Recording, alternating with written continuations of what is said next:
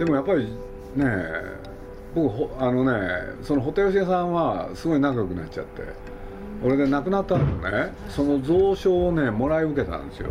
あそうなんですか？そうです。そしたらあれだったらお見せしましょうか。この中にあるんで。あいいですか？せっかくだから。いいっすよ。じゃあそこ行ってみます？もういいですか？はい。その本ねまあ僕の部屋の本と違うのはね背表紙の色が違う。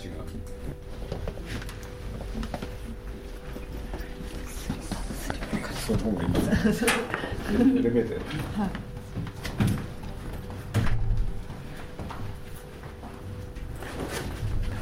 れは読んでないですよね。堀田さんのやつは。鈴木敏夫のジブリ汗まみれ。今週は朝日新聞夕刊の「私の好きな本」について鈴木さんが受けたインタビューの模様をお送りします。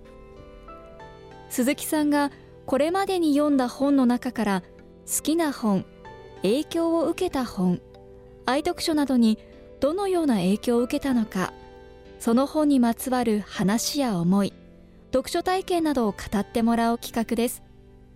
インタビュアーは朝日新聞東京本社文化暮らし報道部久田紀子さんです。まずはこんなお話から。これで切符をなくしてになったんですけれど、はい。でこれは何でかっつったらねジブリで映画にしたらどうかなって。まあいろんな問題あるんですよ、ん。今切符じゃなくなってるから、そうですね。でもそれがかえって懐かしかった気がしました。うん。でそれをねどう扱ったらいいかとか結構考えるんですよねやっぱり、あはいはい。でもそれなくしちゃうとこの話で全部壊れちゃうから、はい。ねはいで何しろ映画のあこの物語の冒頭はい。え恵比寿でしょ？ねそうですね。え。恵比寿の一から始まるんで、はい。これでねなんかそれがねなんか入りやすかったっていうのか。まあそれもあるんですけれど、うん。僕池澤さんって実を言うとすごいファンで。はい。でまああの人ってね小説だけじゃなくて詩も書けば評論も書けば、はい。翻訳もやり何でもやりますよね、い。その全てがものすごい面白くて。ただその時にね池田さんの大きな特徴の一つ。例えば増安義理の失脚っていうのがあって。でこれなんか読んだ時にびっくりしたのはうん「100年の孤独」えーガルシア・マルケス、うん。はい。そうするとねあそういうなんていうのかな、なんかがそういうふうなふうに書いてみようみたいなね、うん。うん、なんか勝手にそう思ったんですよね、うん。でそれで言うとねはい。じゃあこの切符のなくしては何かというと、うん。でこれ読んだ時にね読み始めた時にこれケストナーだなと思ったんですよ、うん。そうするとねあの池田さんってね、うん。何しろ書評もやる方で、はい。い、ろんな本いっぱい読んでて、うん。俺でねなんかねそれでさっきのやつで言うとマルケスでしたっけ、はい風にはい。増安義理を書くとかね。うん。でこれで言うとねケストナー風に書いたんじゃないかな。うん。だから勝手にそう思ってるんですよ。うん。俺でそういう時代だなってこともどっかで感じてるんですよ。うん。でそれはどういうことかというと、ねえ例えばウッディ・アーレンっていう人が映画を作る時、はい。あの人の映画もね毎回ねうんフェリーニ風とかね。それからベルイマン風とかってあるんですよ、あそうなんですか。そうするとそれを根っこで考えながら見てるとすごい楽しくて、あー。うん、でも現代ってそういうねなんていうのかなある種あのアレンジの時代かなとも僕は思ってて、うん。それで言うと、うん。この切符をなくしてはね、うん。僕はうん。ケストナーっていうふうに読んだんですよね、うんでケストナーって、まあ、随分古い人で、はい。ね、飛ぶ教室のあのうん天子ちゃんとはい。アントンちゃんとか、もう本当ね僕は学生時代に全集を買って繰り返し読んだ本で。あそうなんですそうなんですよ。大好きだったんです、はい。うん。眠れる夜のためにかな。忘れちゃったけれど、はでそれで言うとねまあ池田さんのね例えば物語を書くにしても、はい。そうやってねえなんて言うんだろう南アメリカの風の小説とかね、うん。そうかと思うとこうやって児童文学とか、うん。そうかと思うとねえあのうんススパイものとかね。スパイものっていうのが、ねえ。だからいろんなスタイルで書かれる、それがもう楽しくてしょうがなくて、うん。でその中で言うとこの切符をなくしては、うん。ケストナーでこれでまあ僕にとっては、うん。とにかく読んだ時に、うん。まあいつもジブリもね、うん。海外あの児童ものを原作にするっていう時に必ずあの海外が多かったんですけれどこれなら日本でできる。うん確かに。ね。そうするとね僕としてはやりたくなる。うん。でしかも、まあ、僕はまあ今のと考えてたのは何しろこの男の子あの計算するとね生まれも分かっちゃうんですよね。それをね、なんか現代に置き換えてるんじゃなくて、うん。ある時代のなんかとしてうん。やった方が面白いかなって。だから切符があった時代。うん子です。供子供たちはって。でなんてたってそのことによって、うん。そのねなんていうんですか駅から外へ出られないっていう。でその子たちが集まるね。迎えの人が迎えの子が来て案内されていったらなんと東京駅のそうですね。近い日に。そうですね。あらこの設定ははい。めちゃくちゃ面白いなと思ったね、はでアニメーション的に言うとね、はい。その東京駅の地下にこういうのがあったっていうのは、うん。これは実写でやるって結構大変だから、はい。でアニメーションとしてはやりやすい、はい。うんで一方ではい。ねこのお話ってん。15少年協力みたいなところもあって、そうですね。いろんな子供たちが出てきてね。そうですね。で子供同士でなんだあの勉強のできる子が、うん。ねちあお兄さんがうん。低学年にね勉強を教えたりとか、まあいろんなこと出てきますよね、ポツン点でしか覚えてないんですけれど、うん。そうするとその成長の姿をねきちんと書いていく、うん。でそれだけじゃなくて生と死の問題までね、はい子供に本当に分かりやすく、うん。ね、教えてくれる、まあ、そういうことを言うと僕はこれ名作だと思ってて、うん。でこれが何て言うんだろう。文庫っていう形でこうやって出てるんですけれど、なんかね本当は児童読み物として世の中に出た方が良かったんじゃないかなって。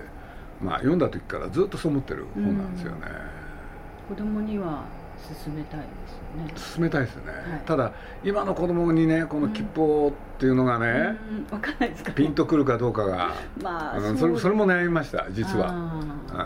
でも切符のあった時代ねついこの間までみんなこうやってやってたんだよっていう、うん。うんそれとアニメーション的には、うん。その東京駅の地下の構造、うん。これはね上あのアニメーションってね、うん。なんていうのかな、まあ、ある種の僕らが作ってる作品ってねうん。建物が出てくると上行ったり下行ったり、うん。今どこにいるっていううん。それって結構面白いんですよね、うん。考えながらやるそうなんですよ。そうあの例えば「千と千尋」に「ゆうや」ってのが出てきて、うん。今何階だっけ？みたいなね、うん、そ上下の動きってね、うん。横の動きも面白いんだけど上下の動き、うん。でそういうこと言うとアニメーションには非常に向いてる？でも日本を舞台にね、うん。そういうものができたら、うん。僕の好きな作家であのカニグスバーグさんっていうのがいて。うん。この人もね、はいえ何ですか？カニグスバーグ？カニカニですねでこの人もね、はい僕とジョージとかね。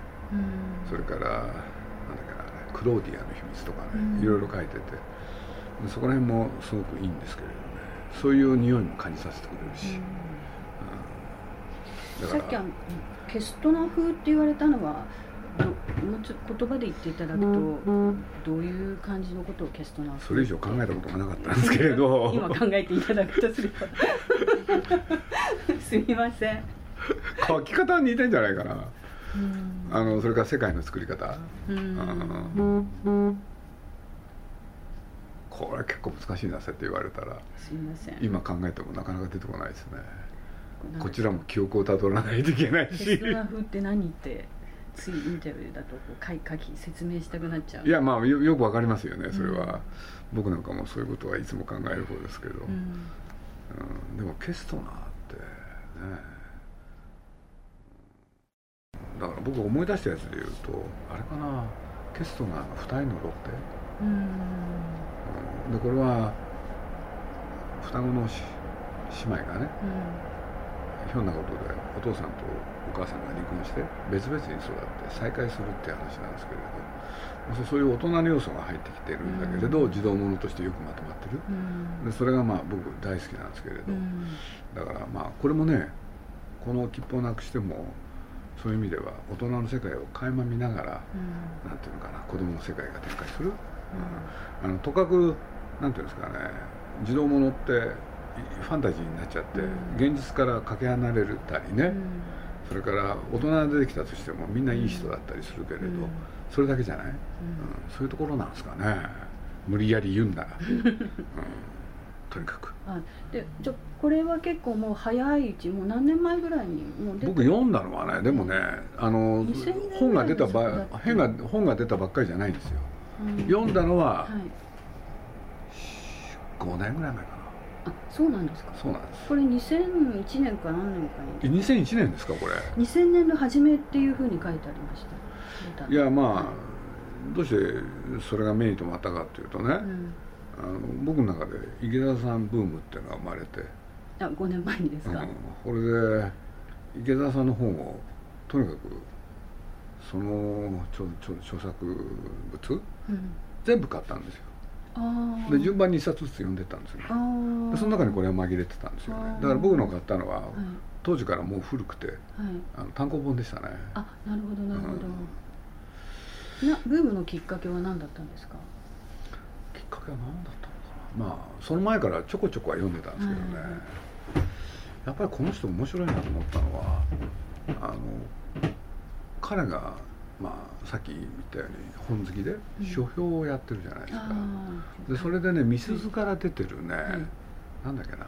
書評をまとめた本あが3冊か4冊出てるんですよ、ちょっとタイトル今出てこないですけど、うん。でこれが面白かったんで,、うん。でそこで紹介された本を読んだりとかやってるうちにちょっともう一回全部読んでみようかなと思ってね、ダーッと本箱に一一箱あの人本いっぱいあるから、そうですね、うん。ほんでそれ全部ね買ってねい。順番に夜楽しみながら読んでたんですよ、あうん。できっかけはそのみすゞの本ですね、ーうーんで何しろ、はい。書書評だから本を紹介するわけでしょ、はい。そっちの本も読まなきゃいけないから。なるほど。これを読んだらまたそっちも読んだり作品も読んだり、うん。でこの書評の本がね、うん。まあ、最初その3冊だけ4冊出てて、ん。それをうん。何回も読むっていうのがある時期僕のブームだったんですよ。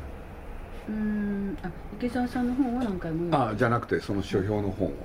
うん。ちょっと調べましょえーそのじゃあ元に書評されてる本を、うあ違う違う。その書評の本ですね。池澤さんの。えー「読書癖」読書癖。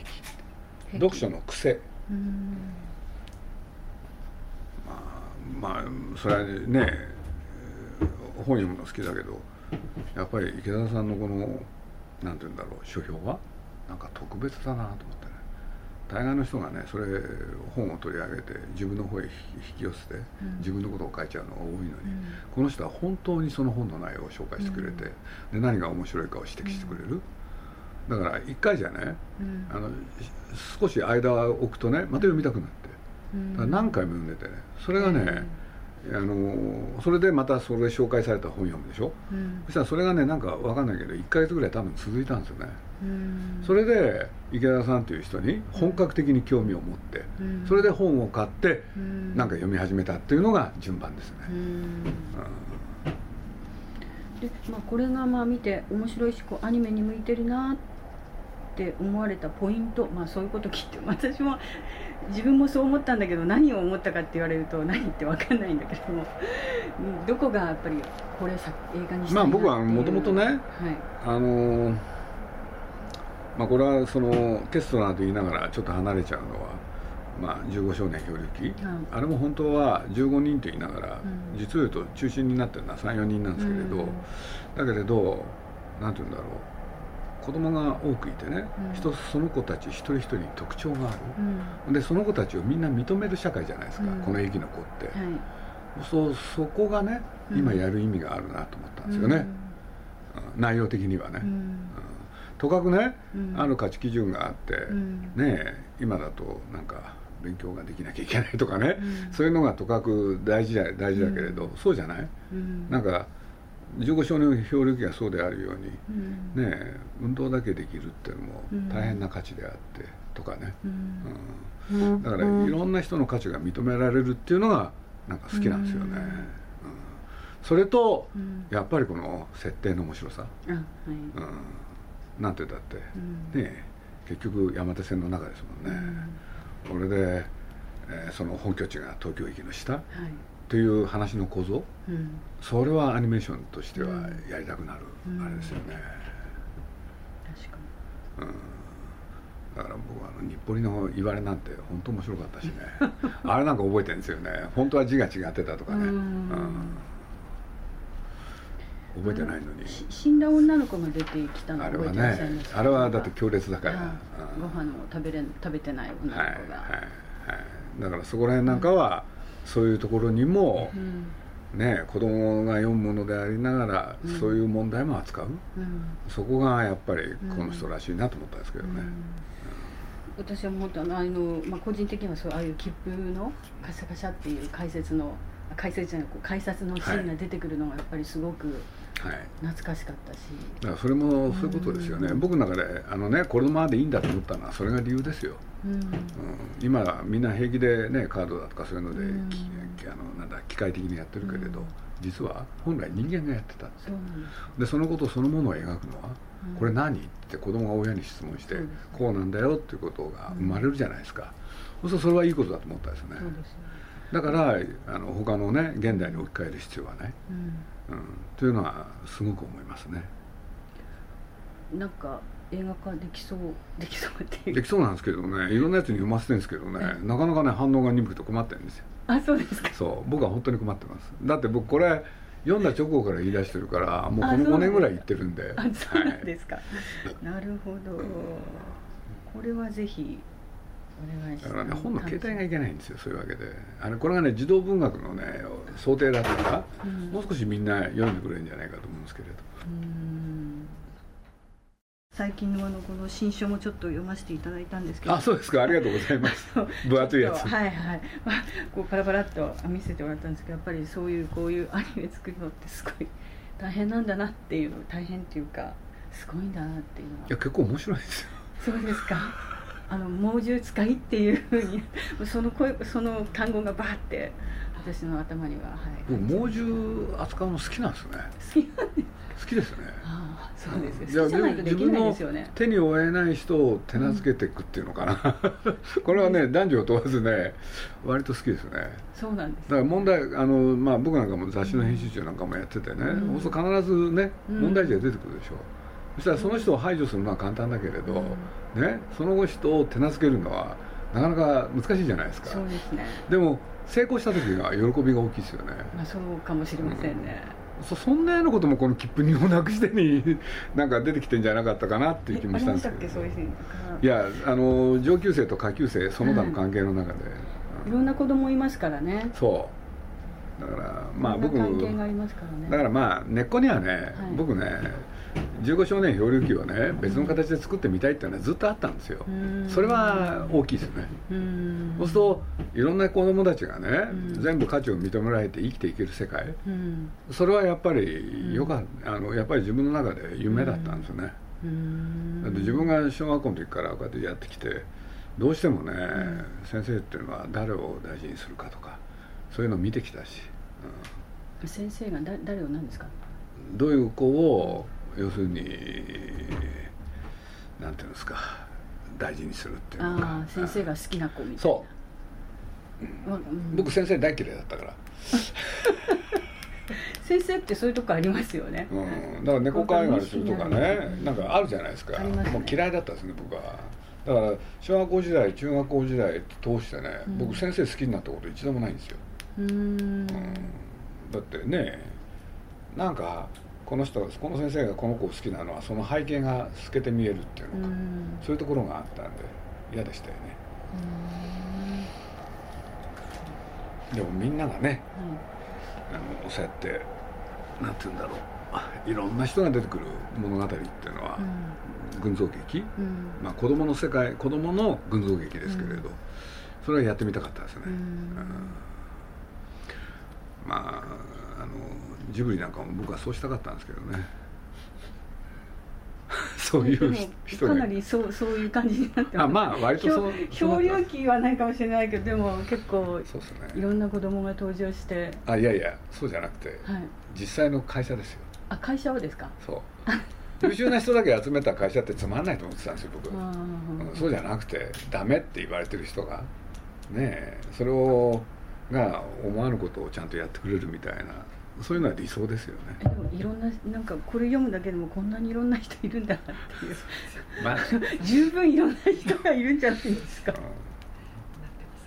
癖のある人が。結構なってると思いますこんなこんな癖のある人たちを毎日ねこううまく回していくっていう。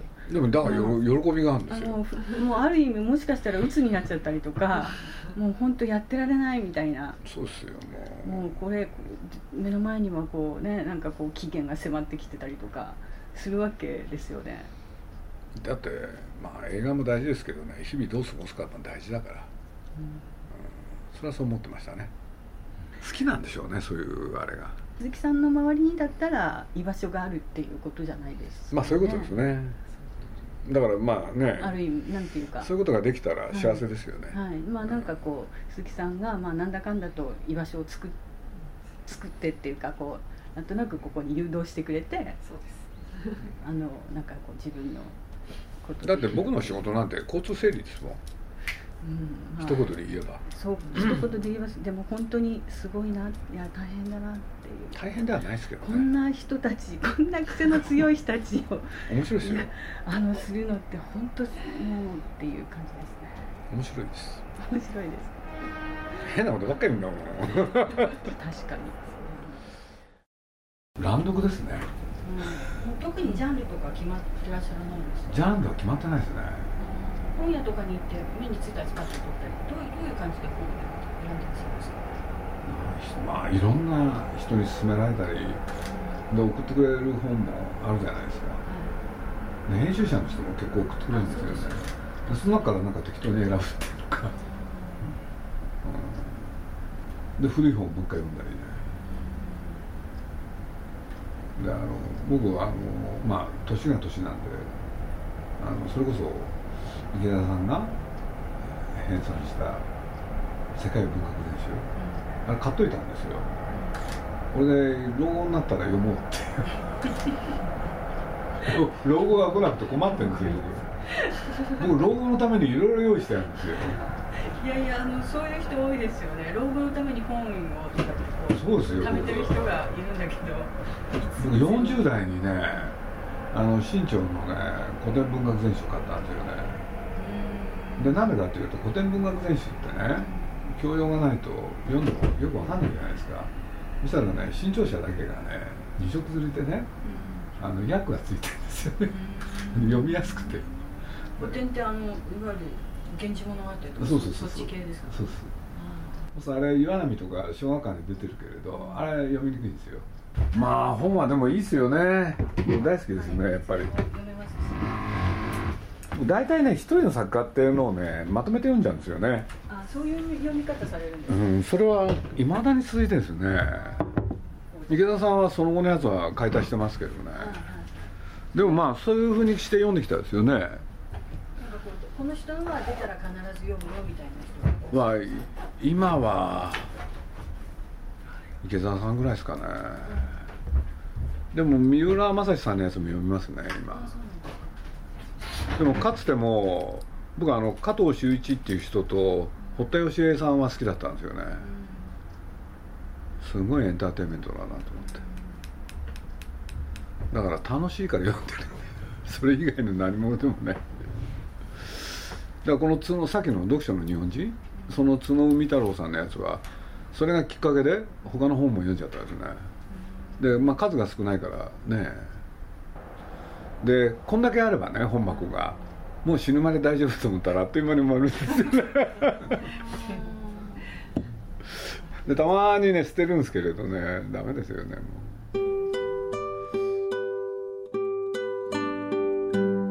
鈴木さんの私の好きな本についてのインタビューいかがだったでしょうか？